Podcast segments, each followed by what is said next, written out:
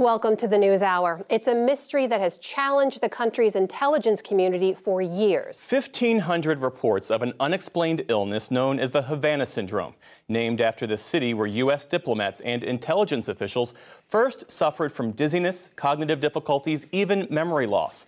Today, the intelligence community has assessed it was likely not the work of a foreign adversary. Nick Schifrin is here with more. Nick, it's good to see you. So, what does this assessment say?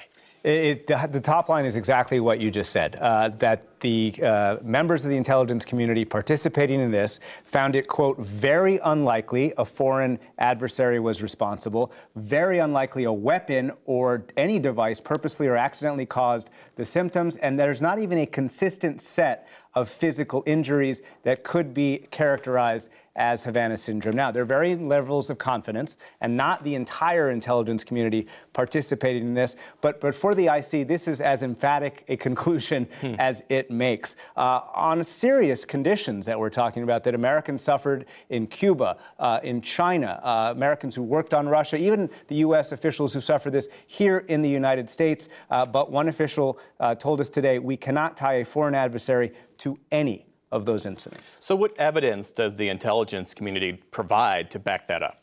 Uh, the intelligence uh, briefers who talked to me and about a dozen uh, reporters today, uh, one official said intelligence points against against foreign involvement. Uh, and this official said uh, that adversaries, including China and Russia, expressed some confusion uh, when the U.S. started reporting Havana symptoms. Many thought this was a U.S. plot to blame them for something. There was no evidence, this official went on to say, that Ukrainians or any kind uh, of, of partner country suffered from any systematic attack or any evidence that an adversary was even practicing this kind of attack. Again, evidence that they would have seen if they believed an adversary was behind this. As for the weapon, previous assessments that the intelligence community has considered uh, said that directed energy might have caused these symptoms. The intelligence official told us, quote, those were all washed out. There was no evidence, this official said, that any adversary overcame some of the challenges to create some kind of microwave, for example, that would have, this official said, had to have gone through concrete uh, or hmm. had line of sight to some of these victims. But I just spoke with the head of the intelligence community experts panel, uh, David Relman, and he disagreed. Uh, he said that the panel found that a device could have been portable, concealable, uh, and there could have been more than one mechanism used. And he said the U.S. simply doesn't know enough about directed energy to know for certain whether it could have been used or not in this case. Wow.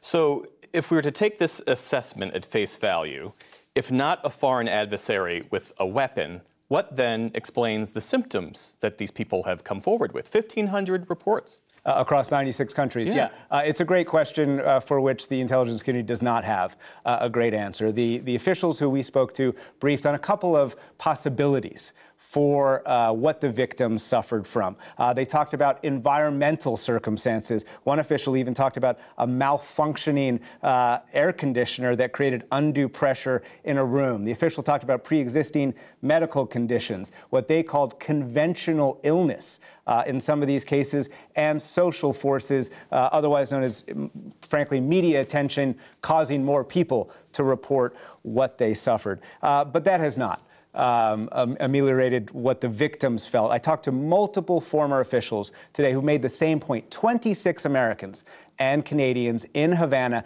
at the same time felt symptoms, and there were no pre existing medical conditions among them, nor was there coordination between them when they suffered these victims. Uh, and we talked to attorney Mark Zaid, who uh, represents a couple dozen of these victims and their families. Uh, he said, quote, they were demoralized by these findings and they disagree with them there are counterintelligence situations uh, that have arisen with respect to surveillance and interactions with human individuals with respect to our intelligence officers that haven't been investigated.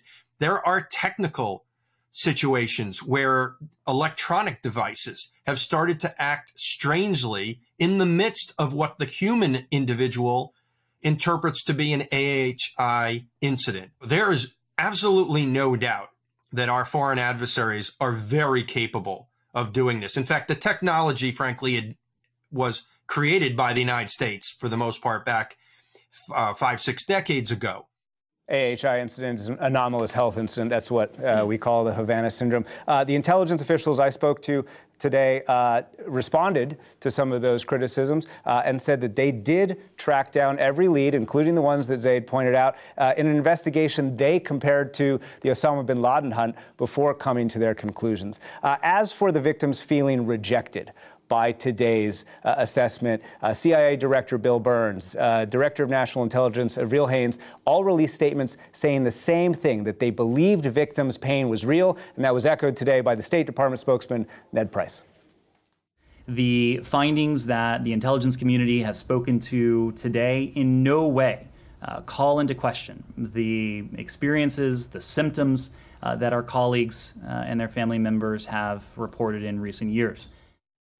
And so while the victims do say their medical care has improved in the last few years, and whether or not they get uh, uh, receive care mm-hmm. uh, is independent of today's assessment. They clearly believe that they were still target uh, of a foreign adversary, and, and, they are very upset by today's findings. Nick Schifrin, thanks so much for that reporting. Appreciate Thank it. You.